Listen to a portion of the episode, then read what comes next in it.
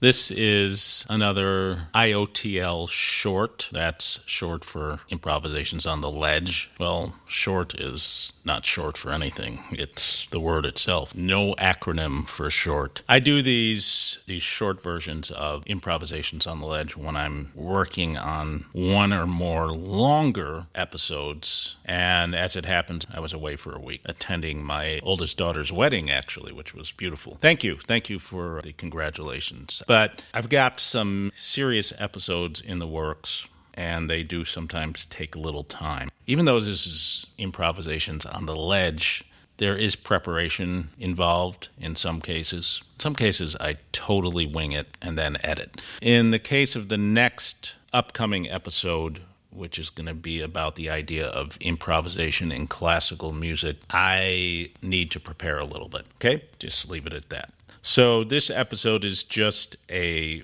filler. It's what it is. I don't make any bones about it, try to make it anything more than it is. I just make some stuff up, do some light editing, and post it. Thank you. And that improvisation that I just played before talking here will now be continued as kind of the second part.